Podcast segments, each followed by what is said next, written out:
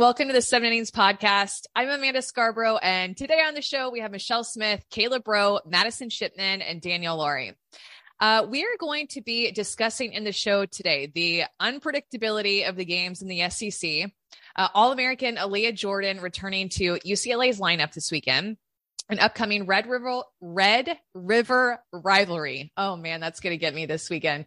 Uh, between Texas and OU, that will be a good one in Oklahoma this weekend. Some mid-major aces who have been stepping up, how defense in our game has leveled up, and we'll also answer some questions from the mailbag and we'll shag some stats. First on the lineup card, we're throwing it back to the throwdown in Knoxville on Saturday at the Alabama Texas series, where Kayla basically showed up to the field in an armored car with her ring bling. I mean, basically that happened with all the ring bling that she brought. And Madison taught us a new way of fielding a ground ball with the glove behind you. But um, regardless, at the end of the day, Tennessee won the series over Alabama. However, Alabama did snap Tennessee's 20 game win streak by taking game two on Saturday. Madison, let's start with you. What was your favorite part of the throwback throwdown?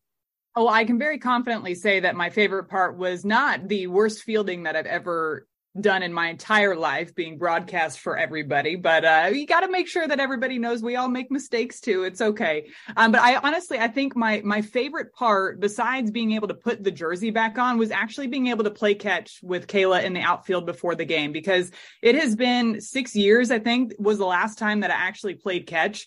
And we know we work together all the time but just being able to be on the field and just put that glove on and be able to throw back and forth I, before the game even started, I was just so excited to be able to have that moment. I was a little bit sore as the game went on, and the next day I did not stretch properly to be able to throw. But that is what really stood out in my mind, besides the great game that was being played. But Kayla, I know you showed off the rings and all that kind of stuff. I'm sure you have a favorite part of the the throwback throwdown too.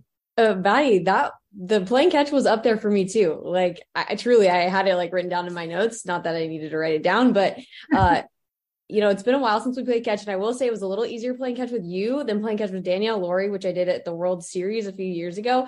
Because Danielle was like in her prime at the time. She was prepping for the Olympics and she was like throwing me like pitching style, like underhand. And I was like, oh God, please, please don't get hit in the face. So this was a little bit easier, but I am proud to say that we did not throw the ball away, you guys we were like on the money every single time. Uh, no, but I, I think, you know, my favorite part was I, I think we found a really good balance of it was a really great game, capturing the value of the game, talking about the incredible players that are on the field by, but also bridging the gap between the past, what built those two programs up and how they are, uh, what they are today. And so that was really, really fun. And it was really great experience. And honestly, too, the play on the field, you guys, it was a great series to cover. Tennessee and Alabama played their butts off, you know, something else off. But uh, I was really impressed with Alabama specifically in that game too, being able to stick with Alex Salter. It took a lot of guts for her to go out and face one of the best offenses in the SEC to hang in there. Her off speed was really working. Her drop ball was really effective on the low corners of the zone. And then Maddie, Alabama offensively getting to Karlyn Pickens. I think it was huge to have for Alabama somebody like Bailey Dowling step up in the way that she did. I think she's going to be big for them moving forward. And when I think about the SEC really as a whole, Kayla, I, I, feel like it's Tennessee and Georgia up at the top, and everybody else is just kind of fighting for the middle. I think, Amanda, I think I heard on your game, you were like, it's just a mess in the middle because there's so many different teams that are beating each other. And then it's Georgia and Tennessee at the top. And now Georgia, I believe, is one game behind Tennessee because they ended up not getting to play the third game against Mississippi State this past weekend. But those two teams, when I look at Tennessee, we talk about the complete pitching staff. Uh, we talk about their offense with people like Kiki Milloy and Donahue at the top of the order, but it's the consistency one through nine that stands out to me because they don't just rely on Kiki every single day. They don't just rely on Donahue at the top of the order, but it's people at the bottom of their order. Jamison Brockenbrough coming through with a couple of big hits for them. Zaida Puni, Riley Riley West, like you name it, you've got a bunch of different hitters in that offense that are able to explode at any time. And I do think that they play very good defense behind their pitching staff too, which I know makes a big difference. I know we got a lot of pitchers on this call, and you know that it gives you guys confidence when the defense is making plays behind them. Yeah. The other thing too, how about McKenna Gibson going upstairs with that rise ball? Her home run against Montana Fouts was exactly like textbook how you hit a rise ball. Another good person in the bottom of Tennessee's lineup. And speaking of home runs, uh, you mentioned Georgia. Georgia, it's going to be really interesting to see what happens with that canceled game because remember, it's win percentage in the SEC in terms of winning the SEC regular season title. So dropping a game could be actually the a big factor in whether or not they're able to win or lose this conference championship. Um, yeah, the UGA team, I thought they were fantastic all weekend long. Their ability to hit the long ball is so impressive because Madison, you've talked about it a lot. Their adjustments from inside pitches to outside pitches and showing power to both fields is some of the best offensively that we see across the country. I mean, Jayda Kearney was on fire. She had two home runs this weekend. She hit one. It was an oppo bomb and letting the ball travel deep, using that resistance and flexion on the backside and then getting into her extension to hit the ball out of the park. They're really, really impressive. And uh, something to look ahead now that we're moving forward, that UGA team and that Tennessee team, two top teams in the SEC, their upcoming schedules. And they have common opponents. That's going to make a big difference on whether or not they'll be at the top at the end of the next five weeks. They both play Kentucky, Arkansas, Florida, and South Carolina. So they both have four common opponents that are going to really make the difference on whether or not one of those two teams is going to win the SEC. Guys, just to chime in real quick, because I called that game on Saturday uh, for UGA and it was literally a, a home run fest. I think the one thing that you always know with with Georgia is is that they can hit the long ball. Offensively, they put up big numbers, but it's always the pitching for me. And I think the combination between Kerpics and Shelby Walters and Walters' experience being that fifth year, um, mind you, she was hurt last year, so she can't get that additional year. But the experience that she was able to gain from her injuries to now bring into this team and hearing through the grapevine of how comfortable she is, like Kerpics has been that ace, right? And it's a different feeling knowing that you have to do it all by yourself. But now something that Tony Baldwin talked about was how comfortable she feels knowing she has relief in the bullpen and they both complement each other based on where they throw around the zone. So I think that's huge for Georgia because you always know offensively their money. But pitching wise, are they going to be able to stack up and try to get back to Oklahoma City? And uh, they were dialed on Saturday seems to be a common theme for a lot of teams too is being able to find that second pitcher to be able to step up so you're not having to throw the same pitcher back to back to back days especially in these three game series and these conference series. That's when you really need that second pitcher to step up. Uh, that's going to lead us into the second spot. So we're going to talk a little bit about the big three and the uh, big 12 and that obviously is going to be oklahoma oklahoma state and Texas, who all got sweeps in the opening weekend of Big 12 play. Um, I'm going to start off first with the Oklahoma State Baylor series because that game on Friday uh, went 11 innings and it looked like Baylor was in control early in the game. They jumped out to a 5 0 lead. Uh, and unfortunately, that game was not televised. Um, and so there was a little bit of controversy on a play that happened middle of the game.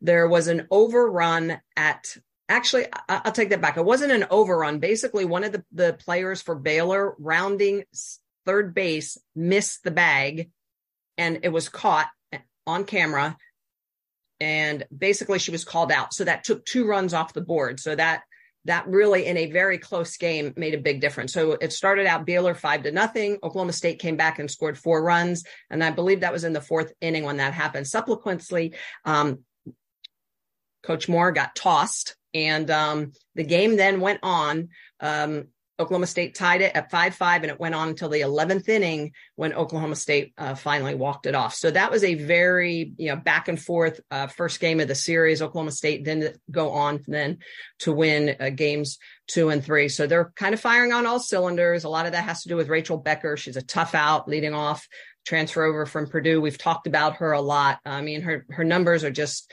crazy. She's uh, in her 31 career games at Oklahoma State. She's been on base in every game. 28 of those 31, she's had a base hit.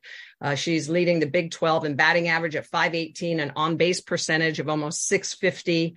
Uh, and she's also leading, leading the conference in walks. So it's just that prototypical leadoff hitter that's doing a great job for Oklahoma State. And then, of course, in the circle, they've got Kelly Maxwell, Lexi Kilfoyle, um, Kyra Aycock is a freshman who's been doing outstanding. She got roughed up a little bit in that game one, and Kelly Maxwell came in and shut everything down. So Kelly is back in that uh, Kelly Maxwell form. So Oklahoma State doing really well. Um, so they actually are off this coming weekend. And I think, Amanda, as we know, the, the big talk in the pack, excuse me, in the Big 12 this weekend is going to be the series with the Sooners and the Longhorns. Um, so Texas is going to be rolling into Norman this week. Uh, and if we go back and remember last year, it was Hailey Dolcini in Texas that snapped Oklahoma's 40 game win streak uh, with a victory in Austin. Um, but Amanda, what are you looking forward to in this amazing Big 12 matchup with Texas and Oklahoma this weekend?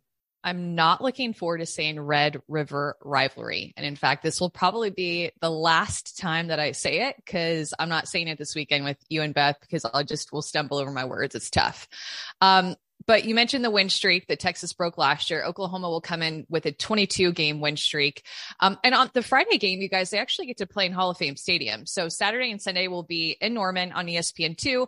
Friday will be on ESPN Plus, and they'll play that game in Hall of Fame Stadium, which almost 9,000 pe- 9, people have bought tickets already. So that game is going to be packed. Um, but I think the one thing that we know about playing Oklahoma, no matter who's playing them, is that you can't make mistakes. And I've seen this time and time again, just more specifically. When you get two outs on defense, then there's an error or a hit by pitch or a walk. And then you know what happens? The floodgates open for OU. So for Texas, their defense has to play strong. OU is a team that loves to take advantage of those mistakes time and time again, and they live and breathe by the big innings. So Texas will need to limit those mistakes. Um, the other thing that I'm realizing um, amongst the Big 12 in general is that, yeah, it is the big three in the Big 12 with Oklahoma State, OU, and Texas. But I think the big three in the Big 12 have made the rest of the conference stronger. You saw how Texas Tech battled in Austin. They lost two games, um, the first two games of that series. Uh, I think they were walk-offs, but they're winning the entire game. So Texas Tech has gotten stronger. Iowa State played OU in game one of that series to just a score of 3-0, which is a win in itself whenever you're playing OU. And I think Kansas has gotten stronger as well. So you're seeing the Big 12, I think, Michele, which we both played in the in the Big 12, get stronger overall, which I think is is good to see. But it's because the top of the conference is so strong. Um, I actually played in the Big Eight. That's how old oh, I am. okay. well, it technically could be called the Big Eight, at least in softball terms, because there's exactly. eight teams, I think. But go on. but very true. We did play in that conference. So um, I thought it was interesting as well. As you mentioned, Oklahoma just very strong. I'll just rattle off a couple of their stats coming in. They have a team batting average of 391, 57 home runs on the year, an on base percentage over 500, a slugging percentage over 750. So just a juggernaut of an offensive machine. Five hitters are hitting over 400. And of course, you've got Coleman hitting, excuse me, five hitters hitting over 400, Coleman hitting over 500. I mean, those are, they're, they're gaudy, gaudy numbers. Oh, not to mention their pitching staff has an ERA below one with Alex Storako, Nicole May, and Jordy Bahl, You know, each one of those could be an ace at, at any program on their own. Um, the other thing I thought was outstanding about Oklahoma is that we talk so much about their their defense um, being good, their pitching being good. Just six errors on the year for the Sooners in the field. So some really good things going on in the Big 12. Yeah, pretty impressive. And Texas and Oklahoma each went with a three person rotation and their starts this weekend. Very interesting and kind of seems like it's maybe being a theme a little bit. Tennessee does that as well as we saw. Um, but okay, let's head to uh, number three on the lineup card. Beware of flying objects. We had some really good games in the Pac 12 over the weekend. So, as I mentioned before, Joy- Leah Jordan returned to the lineup for UCLA after not playing since February of last year, whenever she got hurt at the Clearwater Invitational in February of 2022. Um, UCLA won that series in Oregon. And despite all of Oregon's first three series coming down to the rubber match, they've lost all three of their Pac 12 series. So unfortunate breaks for Oregon. Stanford swept Oregon State, including two run rule wins, and Washington swept Arizona and Seattle. And Danielle, at a Washington home game, you really never know what kind of wild animals you're going to see because sometimes you'll get to see like beautiful bald eagles flying over the field. And then other times, like this weekend, you'll see Sammy Reynolds in the outfield corralling geese. But other than geese, um, was there anything else flying out of the ballpark? Well, I'll tell you, when you come face to face with one of the, one of those geese, I'm not doing what Sammy Reynolds will do. I literally have like tried to cross the road and they're chasing me. It's terrible. Um, but that was a really good series. I mean, Arizona, UW, that matchup, both of them were coming off of series losses. So it was big to try to get that series win. And, and when I just kind of go back and look at it, a couple things stand out to me. Number one, Bailey Klingler. She lights up when the lights are bright. And to me, Pac 12 play, I mean, she had four home runs heading into um, Pac 12. And then all of a sudden now she's adding an additional four, one of them being a three run bomb on Sunday to seal the deal. And I mean, you look at her numbers, she's 431 with eight bombs, and it's hard to replicate the season that she had last season, but she just finds a way to keep being the one to step up. And I think that that's so important, but she's been able to have some help. And I talked about this last week on the podcast, but I'll say it again. Maddie Huskey has been huge and she leads this team in home runs. So to know that you have someone else behind you that can step up. And then there's kind of a red hot freshman right now. I look at Alana Johnson and just kind of her numbers as of late. She had a two run home run performance a couple weeks ago against Oregon with five hits. And then I look at the Arizona series, four ribbies, two home runs. Like so when you have a freshman that's getting that time in conference play and is really stepping up, I mean, I feel like that's a bright light. Um, and then on the flip side for pitching, that really was the teller for me for UW and opening it up. Ruby Meylan was money through a one hitter. I was calling that game on Pac 12 network and then they had to roll it over to Saturday because there was an hour 20 rain delay and she carried that no hitter and it ended up being a one hitter. Um, but I, the one I circled was game two, and it was Kelly Lynch, and she performed great. Um, Brooke Nelson threw a little bit, but I think that one hitter that Kelly Lynch was able to throw in four innings pitched was huge. And that kind of set the tone for what she can do, right? I think that really has been the big question. She was the number one recruit in the nation. Where is Kelly Lynch? Is she going to be able to step up? And there's a big pressure that comes with being the number one recruit in the nation. So all in all, when you're able to get game two solid performance from someone like that, I think it sets the tone going into game three. And across the board, we all know Ruby Meylan is the ace. She has 92 innings pitched on the season. She's going to be that, but she needs to have help and it needs to be consistent. So this weekend was a prime example of that. And they're heading to Arizona State. And uh, who wants to talk a little UCLA shop here? Kayla Braud?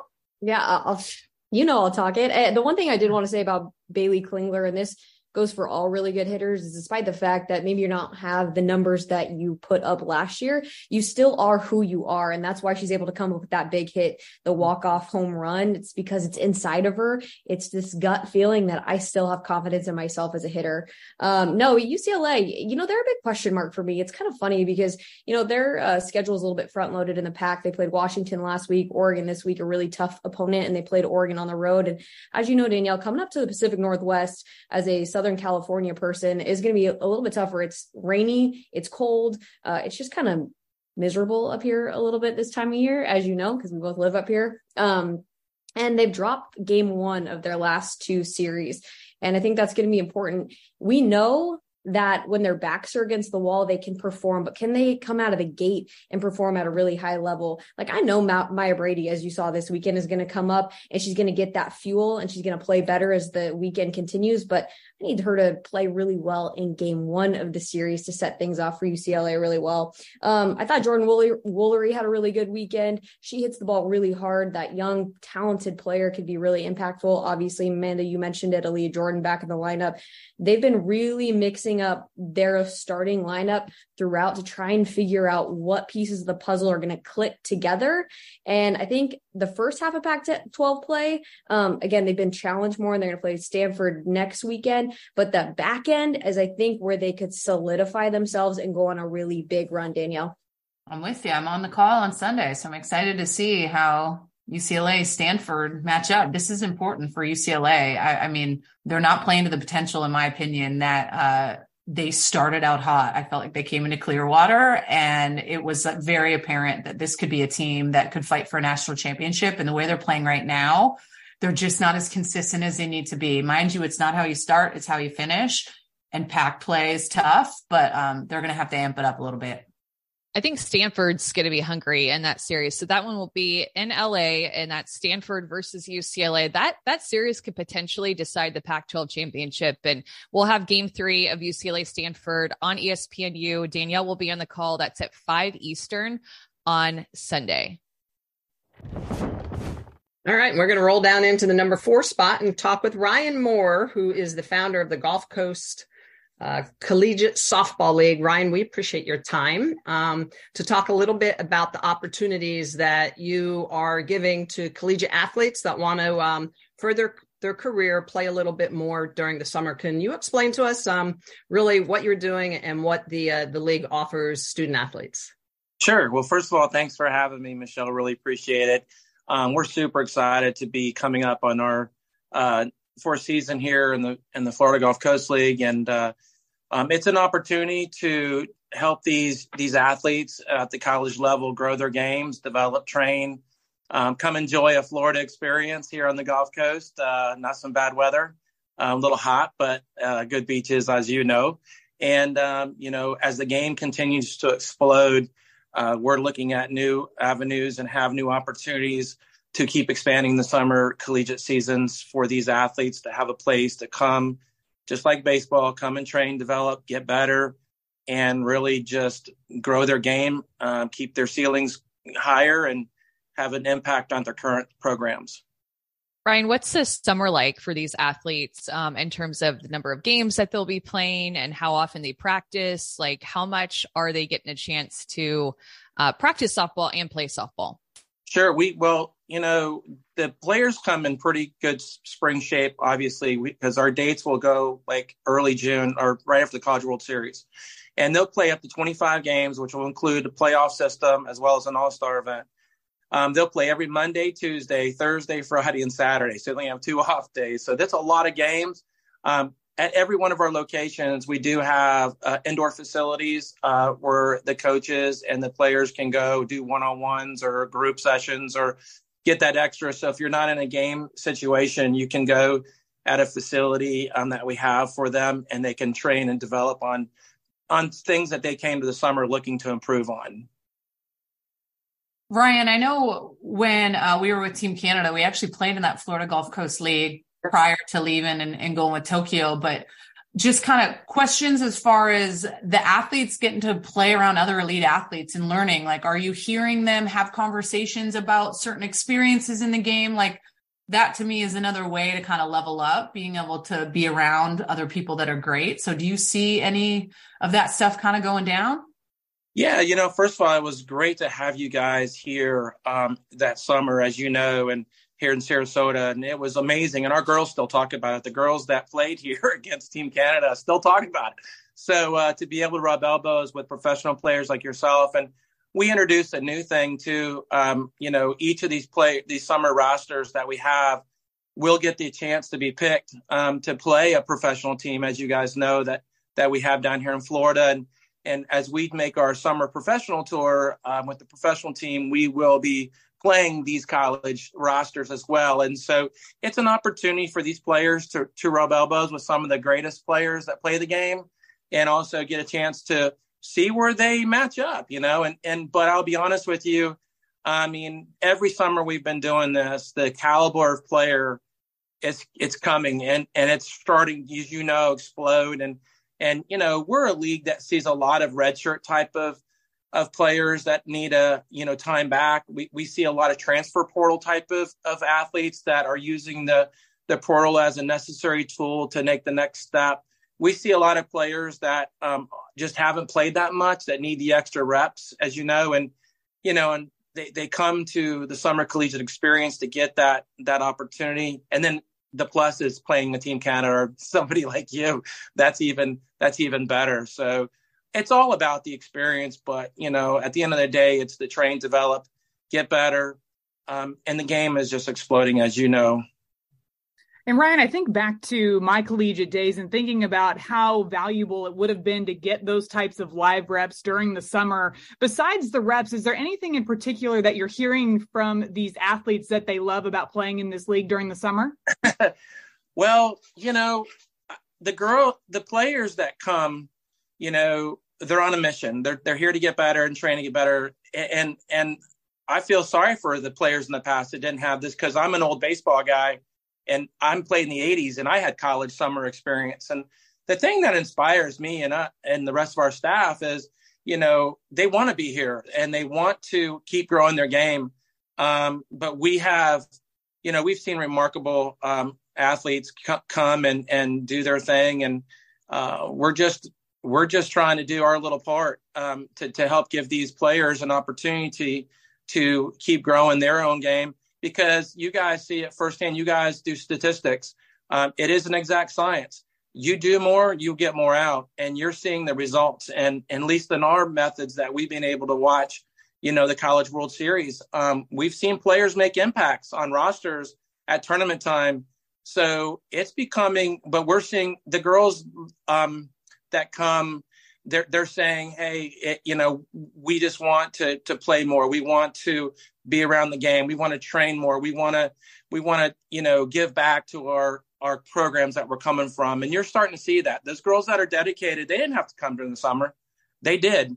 And so we've tried to make it fun for them and less stressful because in the springtime, as you know, it's a dire schedule you guys go through.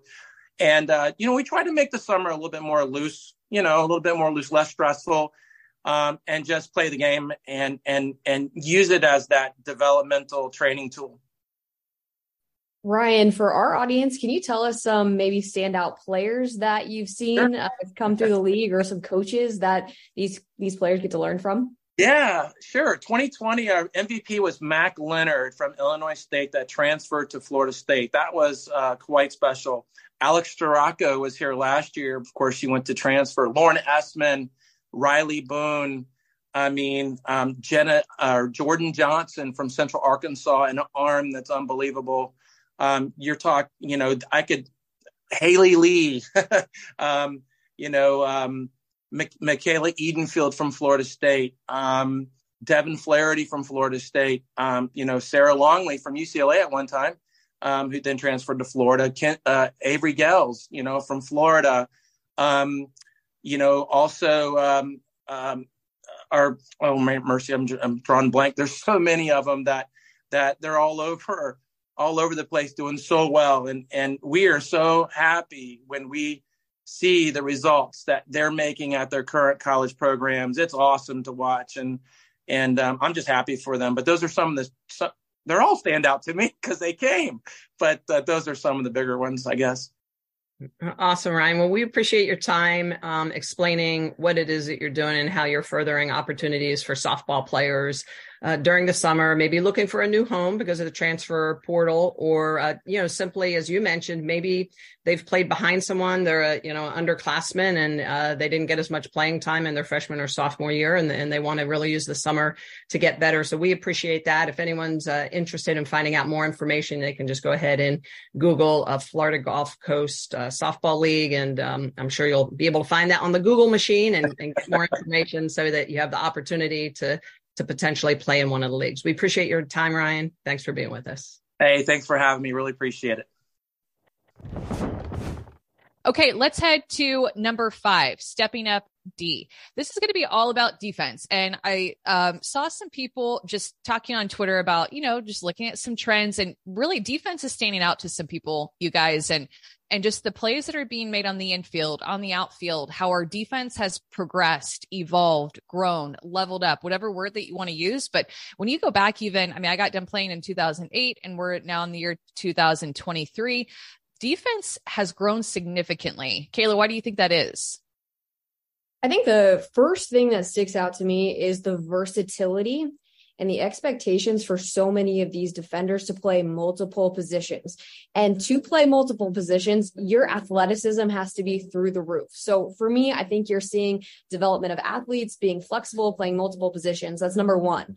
Number two is I really think that because of the uh, level that all these players are playing at and the exposure on TV and seeing, hey, if that girl can go make a diving play, so can I. Like there's no more, I'm scared. I can't do this. I'm not going to dive because you're going to look stupid, frankly, because everybody around the country is all laying out, giving their max effort. Um, I was so impressed. I, I called a McNeese State game a couple weeks ago and McNeese leads the country in double plays. And their shortstop, Reese Reyna, made this super athletic play, shortstop to the 5 6 hole. She tries to do a backhand flip. And I was shocked that they even got the out of second, but they almost turned a double play. And it's that fearlessness to try to make that play. I think before a lot of defenders are scared to make that play, scared to fail. I'm just seeing less of that scared to fail side defensively. Yeah. I, and I think too, I mean, you just made some really great points. I think we could give a lot of different angles on this, but I think the development of our athletes overall has increased, um, especially offensively. And then I think defensively, I look to JT D'Amico, who is now at Georgia, but used to be at Washington. And I also look to Tim Walton. Florida's defensive teams have notoriously been top five, top three for the past decade. I feel like those two coaches and their way to teach the fundamentals, break things down, explain it to their players have been what have progressed all I think other coaches have learned from that and how to teach their own athletes. So I think of those two coaches. I'm sure that there are more, but um, even talking to Heather Tarr about Washington's defense over time, um, she talked about how they would look at Japanese defenses and how they played and study MLB players and their ability to not only watch defense, but to study it and break it down for their players in a way that makes sense has been instrumental in footwork and taking angles and reading the the ball the the speed of the ball off the bat. So being able to spend more time on fundamentals, I think, has has greatly um, helped defenses. And I think um, I think outfield play overall has gotten better, Kayla. I know that you probably just love to hear that too. But I, I was thinking with JT D'Amico and Tim Walton more in the infield, but I think that outfield's gotten better too. Yeah, really quickly. And I think Michele, I think you are chomping at the bit to say something too. But uh, as far as outfielders go, what I've seen, I think, is an increase in better coaching because there's more former players that are now coaching that were in those cleats that know what it was like to play in the outfield that are teaching these young kids how to do it right. Michele. Yeah, absolutely. And, you know, having spent 16 years in Japan, um, it was interesting because in the early 90s when I was over there, the, the Japanese defense was just heads and tails, you know, above where we were in the States, expectation of throws from the outfield to the bag, like to like within the reach of the bag of, the, you know, the athlete that was catching it. And, and so the more that our US coaches went over or the Japanese came over to the US, they saw that expectation of how exactly you're supposed to throw the ball, field the ball, the accuracy, um, even approaching the ball where you're, it's not always like coming into your core, but actually going to the ball and setting it in your glove. All those little things. And you look at Japanese professional baseball, MLB professional baseball, um, you, you see the way that our games have kind of trended together. But yeah, absolutely. All of that, a big part of why our defense is so great these days.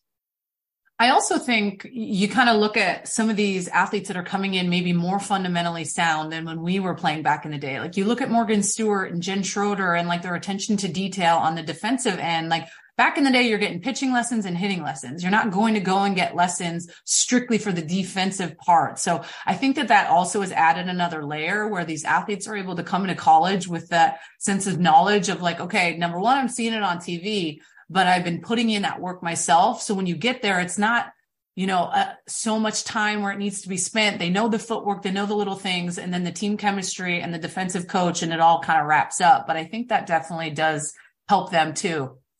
Yeah, and we can just skip right along. We don't need to hear anything from Madison Shipman, world class defender, shortstop. I knew you were cutting me off. I saw you, and I knew Kayla was about to cut me off. The throwback throwdown apparently is carrying over for weeks and weeks to come. There's Michele bringing up the the picture. I know, yes. What we're talking uh, about? My mullet yeah. picture is going away. My mullet picture is gone forever. Maddie, you've taken over. You are the I'm queen. Just, we're just gonna have that one pop up on every single game. Yes, I did miss a ball between my legs, and I did the wrong thing of reaching for it between my legs, and now I will never live it down. But I did want to talk about some good defense, not the horrible defense in that picture. But I feel like the, the, the great defenders that we see, they always seem to be. I feel like we hear us say it in the right spot. They're always in that spot, and I think it comes down to a defender's mentality of you can't possibly field every single ball that's hit on the field, but taking the information of the batter's swing, taking into account what pitch is being thrown, using that to your advantage to put yourself in the proper position to make those types of plays. I think of people like Grace Grace Lyons over at Oklahoma or a Josie Muffley at Florida State always seem to be in the right spot because they have that pre pitch thought before every pitch that's thrown of where they're anticipating that ball ending up so that they can make those types of plays. So, yes, do not follow the picture of fielding the ball in between your legs, but go with those gut instincts. Thanks, guys. Appreciate that. Maddie, I want to add one thing. Um, I specifically remember your freshman year at Tennessee, um, reading your bio and being like, wow, look at this. We have a six foot tall shortstop. And I was like, our sport has arrived. I honestly, I, I was like, you're an amazing defender. You're six foot tall. Someone didn't try to make you a pitcher. You're a shortstop that has amazing range in the hole, up the middle. So that's when I knew our sport was really going in the right direction. So I think that you're one of the the first best, amazing six foot tall uh, shortstops to to take our game game to the next level. Thank you, Michele. Can we just take that in a quote and put that underneath my bio instead of the old picture? Just forget about it. Good times. And now we have Taylor Pleasants at LSU, who has a similar uh, tall frame. So good stuff, you guys. Defense is always fun to talk about. And I mean, defense does win championships, I think, last I heard. But anyway, moving on to number six, no taming the Tigers. In the ACC, Clemson swept Georgia Tech and has now won 18 in a row moved to 32 and 1 overall and 9 0 in ACC play. Their only loss was that 1 0 loss to Tennessee in a tournament in Tampa, which was on neutral grounds. Interesting enough. FSU won the series against Duke this weekend in the ACC. They played them at Duke for the first time in program history.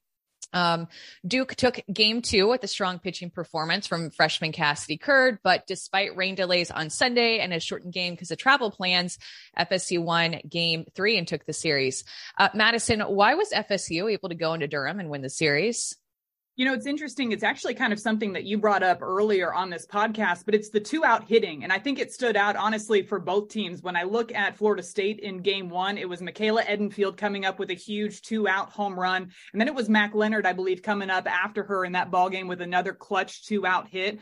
And then you fast forward to game two, where Duke was ended up winning that game. It was Amina Vega coming up with a huge two out, two run home run to left field. So I think it's the mentalities of these teams and not giving up when they get to those two out situations. And I know we had joked about it earlier in the year about gone are the days of shortening up and putting the ball in play with two outs or two strikes, but they are going after it. They're trying to capitalize on these pitchers maybe making a mistake. But again, I was really impressed with uh, Florida State. They're that team that just seems to get better and better throughout the year. And this is a year where they've played a really tough preseason schedule. And I think that's going to help them going down the stretch of ACC play. But, you know, Danielle, I was curious to get your thoughts on this. When you look at Florida State's lineup, and you look at somebody like Michaela Edenfield, she's more down towards the bottom of their order. But when I look at the way that their lineup stacks up, it goes lefty, righty, lefty, righty, lefty, righty, back and forth. And I almost wonder if that's a strategy, maybe to kind of throw the pitchers off in the circle. Is that maybe something that you thought about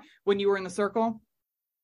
I mean, not necessarily, but I mean, I wouldn't pa- put it past Coach Lonni Alameda with that type of stuff. I, I will say this: when we played Japan and they had eight out of nine lefties, I was rattled. So, not that I don't enjoy throwing to lefties, but sometimes you'll see these different teams with different hitting tendencies. Um, I like to get into a groove as a pitcher. Like I like to face three righties in a row and then have a lefty come in and jam it in on their hand. So when you are going kind of every other, it can be a little frustrating as a pitcher because you have one side of the plate that you'd love to throw to. You need to be able to go to all quadrants, but you know you favor something a little more. So it can mentally maybe get to a pitcher a little bit, but let's talk Clemson and let's talk Valerie Cagle and just the performances that she's been able to have, you guys. They have been money since that loss to Tennessee. And, and I mean, they have not lost a game since February 22nd. And that was a hell of a matchup. You look at the fact that Karlyn Pickens threw a four hitter, had eight strikeouts, gave up zero runs. Like, and then from then on, Clemson was like, no way. Like it's all pedal to the metal, but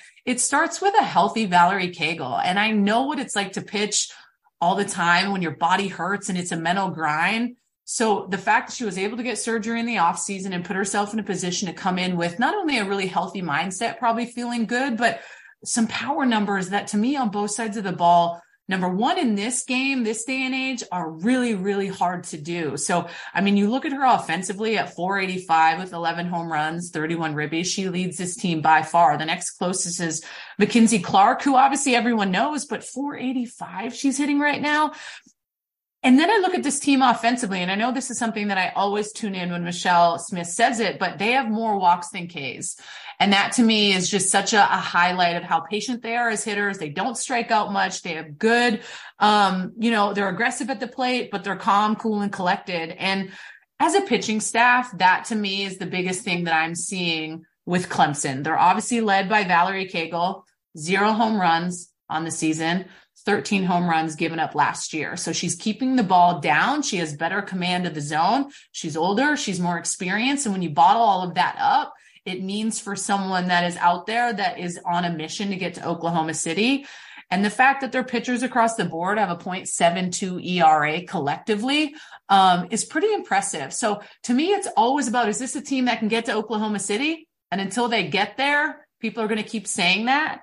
So do I think this is a team that could fight and have a good chance? Yes, but we're going to see how they finish up in ACC play. And then once they get into postseason, we'll see if they rise to the occasion. Uh, to your point, Danielle, uh, Clemson did walk uh, 16 times this past weekend against Georgia Tech. So you give them the free passes, they're going to take advantage of it. And I did want to give a shout out to Louisville as well, who's playing really well in ACC. Seven and two is where they sit right now, and they they're led by a two way player in Taylor Roby, who already has 11 home runs on the season so far. All right, great job, ladies, wrapping up the uh, the Tigers and the ACC and everything that's going on, and that's going to go ahead and roll us down into the seven hole uh, mid major aces. Maddie, you and I are going to talk a little bit about some of these pitchers in the mid major um, non power five conferences that are, you know, plainly said, just they're dealing. And and to me, I feel like there's a lot of parity throughout our game. These are some of the pitchers that, let's face it, when regionals rolls around and you see some of these clubs roll into a, a Power Five conference as a number two or three seed, you've got to be concerned because when they're throwing their ace, you've got to be on your game to be able to get through. And I know that uh, this past weekend, Maddie, you got to see Charlotte. So why don't you go ahead and start us off with a couple of the mid-major pitchers that you've been watching? Yeah, I was really impressed when uh, Charlotte played Clemson last week in a midweek, and I don't think that the score was really indicative of how well their pitchers threw in the circle. Specifically, Lena Elkins, a freshman for them, I thought she threw really well against a really tough Clemson offense. She does a nice job of just keeping the ball around the zone and making people miss hit the ball. Uh, Sam Gress is another pitcher for Charlotte that has really turned into to their ace, and she's another two way player. I thought she was fantastic. Um, a couple other pitchers that really pop up in my mind: Jessica Mullins for Texas State. I don't know about you guys, but that seems to be a common name that we are hearing from a lot of opponents as far as really good pitchers. She has that curveball that's got some really good bite to it, and she's not afraid to establish that inside part of the zone to the right-handed batters. I think that's so important to be able to set up a really good curveball with that pitch high and tight up on the hands. Um, Leanna Johnson from Troy is another pitcher too that historically has done a great job for them. I actually got the chance to call her at Troy when they were at Tuscaloosa for regionals, gosh, a couple of years ago. And I thought she was fantastic, has really good bite on her rise ball. And you know, with those rise ball pitchers, you're going to get a ton of strikeouts. And one more I wanted to shout out before I take all of uh, Michele's uh, pitchers that I'm sure she wanted to talk about too was the duo uh, over at South Alabama between Olivia Lackey and Jenna Hardy. I think that they've both worked really well together. Both of them roughly around 100 innings pitched already this season. Um, but I think they've played a lot of Power Five opponents. Actually, got a, one, a win over Auburn this season. Um, so those are a couple of the pitchers that I'm definitely keeping my eye on uh, through the rest of the season. Yeah, absolutely, Maddie. Olivia Lackey was definitely on my radar as well. She, uh, as a freshman, beat Alabama uh, at the Rhoads House, so she she can deal it as well. A couple of other ones that I've been watching are um, Ali Rayleigh from uh, George Mason. She's seven and three. She's thrown two no hitters since February 25th. Not many people can say that. So she's been outstanding as of late. George Mason coming in at 17 11. Um, Jordan Johnson from Central Arkansas. She's another one. Central Arkansas is one of those teams that is 20 and 8. She's done a great job. She is 10 and 3. She's got a whip and an ERA below one. So one of those teams, they show up, they have a good day, they can bounce anybody. Sydney Lester from Marshall. Uh, she's at 16 and 2 um, 142 Ks on the season, a sub one ERA, a sub one whip. Um, 51 base on balls, though. I mean, think about her whip. It's sub one, and she still has those 51 walks. If she can eliminate those walks, uh, you know, that whip is going to go down. And overall, Marshall is 27 and three. So that's a team. If they show up in your house, you got to be concerned. I think a big key to these pitchers' success too is they're not intimidated by going up against these Power Five teams, and I think a lot of that has to do with them playing a, a, lot of these opponents early on in the season, but also the film and the scouting report. I'd imagine from a pitcher's perspective, when you can watch an entire season's worth of a player's at bats, that's got to give you a ton of confidence going into maybe their house and pitching against them. But I think that that's a big difference. I see a lot of confidence with these pitchers and a lot of pitchers that can spin the ball very well across the country and what an advantage they have because a lot of these power fives are worried about their conference games over the weekend and they're not worrying about these mid-major pitchers in a midweek.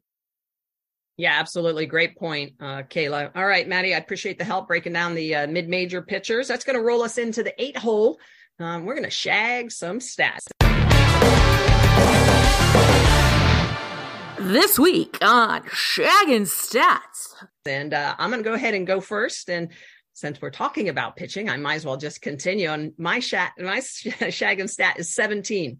17 strikeouts. That how that's how many Ks Maddie Penta had in game one against Missouri. It was a seven game, excuse me, seven inning complete game shutout, a two hitter, but 17 Ks on the game. I'm going with a little Pac 12. Um, this is a third week straight for the Pac that they've held the number one conference RPI designation in the RPI. The SEC held the number one conference rank going back as far as the NCAA records on their website. So since the beginning of 2021. Danielle, are you talking smack about the Pac 12 and the SEC? Is that what you're doing? Nope. Maybe. I don't know. Okay, I'm going to keep it out on the West Coast. Uh, I wanted to highlight Joe Evans' team, UC Santa Barbara. The Gauchos lead the country with 20 triples in 26 games, you guys. That's a lot of triples. Next best team is Wichita State. They've got 17, and Sydney McKinney has six of those triples. So she's got a, a big piece of the big chunk of that. And uh, bonus shaggin' stat, just because we were talking so much about defense, OU, we talk about their hitting. They're number one in fielding percentage in the country. They only have six errors, you guys. Dang. What about you, Maddie? A defense is insane, Kayla. Uh, but I actually wanted to go back to the hitting side of things and actually ode to Kayla Braud uh, in the leadoff position. And I wanted to give a shout out to both Rachel Becker from Oklahoma State and Jayda Coleman from Oklahoma, both, of course, in the Big 12, but the leadoff batters with on base percentages over 635. Jayda Coleman with an on base percentage of 639 and Rachel Becker with an on base percentage of 6 43. Absolutely insane way to set the tone for the rest of the offense. Yeah, those numbers are wild. Uh, my stat is going to be about the regular season attendance record. It was held since March 14th of the year 2000 you guys, for Arizona versus Fresno State, a doubleheader with 5,700 people at Bulldog Stadium. Why do I say that? Because that number is about to get crushed on Friday night at Hall of Fame Stadium for Texas and OU game one. There should be about 9,000 people there, but goes all the way back to 2000, 5,700 people at Bulldog Stadium. Super interesting. That was Shaggin' Stats. Um, okay, headed to number nine. Let's head to the mailbag and jump in with two feet. So Seth Oliveris wants to know who has a better pitching staff, Tennessee or Oklahoma? Hmm. All right, I'll jump in real quick. Um, I am going to say the uh, fourth string pitcher for Oklahoma, um, and that would be their offense. So the fact that they score more runs, uh, Tennessee is close behind. But you know, that's a tough, tough question. I think I will take um, the experience maybe of uh, the Oklahoma pitching staff in big pressure situations. Kayla, what do you have? Uh, I'm going to give the nod to Ashley Rogers as the best pitcher on either staff. I saw her pitch this weekend. I think she's just really mature, really sets up batters really well. So if you're talking about the number one pitcher on the staff, my nod is to Ashley Rogers. And if you're talking about staff alone, might give the nod to Tennessee. But Michele, you're so right. Like that offense gives is like a fourth string pitcher for Oklahoma. That's a great way to put it. Fun fact here is that um, 68 is the strength of schedule for Tennessee, and eight is the strength of schedule for Oklahoma. So Oklahoma has faced much tougher competition to also potentially make their uh, pitchers even more experienced with their Women's College World Series experience, too. A lot of them. Um, okay, let's do one more. Uh, Wideland, this is from Hoping Well 1723. Wide lens view, but will conference realignment be affecting the Pac 12 and Big 10? Will UCLA be a Big 10 school for softball? You guys remember that news broke? I, I feel like it was a little while ago, but I mean, UCLA is apparently headed to the Big 10. What do we think about that, Danielle? It completely changes the dynamic of, of the pack. Like UCLA is the team that can pretty much almost win it every single year. And when you strip and take that away, not to say that other teams aren't legit. You know, Washington is, you know, Oregon, there is a lot of good competition, but when you have the big dogs like a UCLA in there, it just makes it a little more fiery, a little bit more fun. I'm, I'm like not happy about it. That's just kind of where I'm at with it. I'm not, not happy that UCLA is going to go. I remember when they would come play us and freeze their tushes off in the dugout because they were so damn cold. So now they are going to go and play in the Big Ten and fly what five hours every other weekend. Like it's such a difference on these athletes and the wear and tear of what it's like to fly across country. And then you're dealing with it being cold. I don't like it. And that's how I feel. They're going to get some good frequent flyer miles, I think, Kayla. Yeah, ditto. I agree with you. They're going to get good frequent flyer miles. And, you know, what's interesting is going to completely change the dynamic of the Big Ten because it used to be Michigan's world and everybody else was just living in it. And now comes big, bad UCLA. Like, I bet they win the first few conference titles uh, in that conference. It's going to really uproot uh, those programs. But uh, to to the point that we're going to see not only in the Big Ten but also in the SEC, OU, Texas come to that conference is going to make everybody else bet- better. UCLA going to the Big Ten is going to make that conference have to work a lot harder and be a lot better. All right. Well, great job, everybody. A couple of questions from the mailbag, and that's going to wrap up our show here for the Seven Innings podcast. So remember to follow us on Twitter at Seven Innings Podcast and uh, send us your ideas, your questions, anything you want us to chat about. Uh, I thought it was a great show today. A lot of information. Um, uh, thrown out there a lot of great stats and uh, we're hope uh, you'll continue to join us on the road to the women's college world series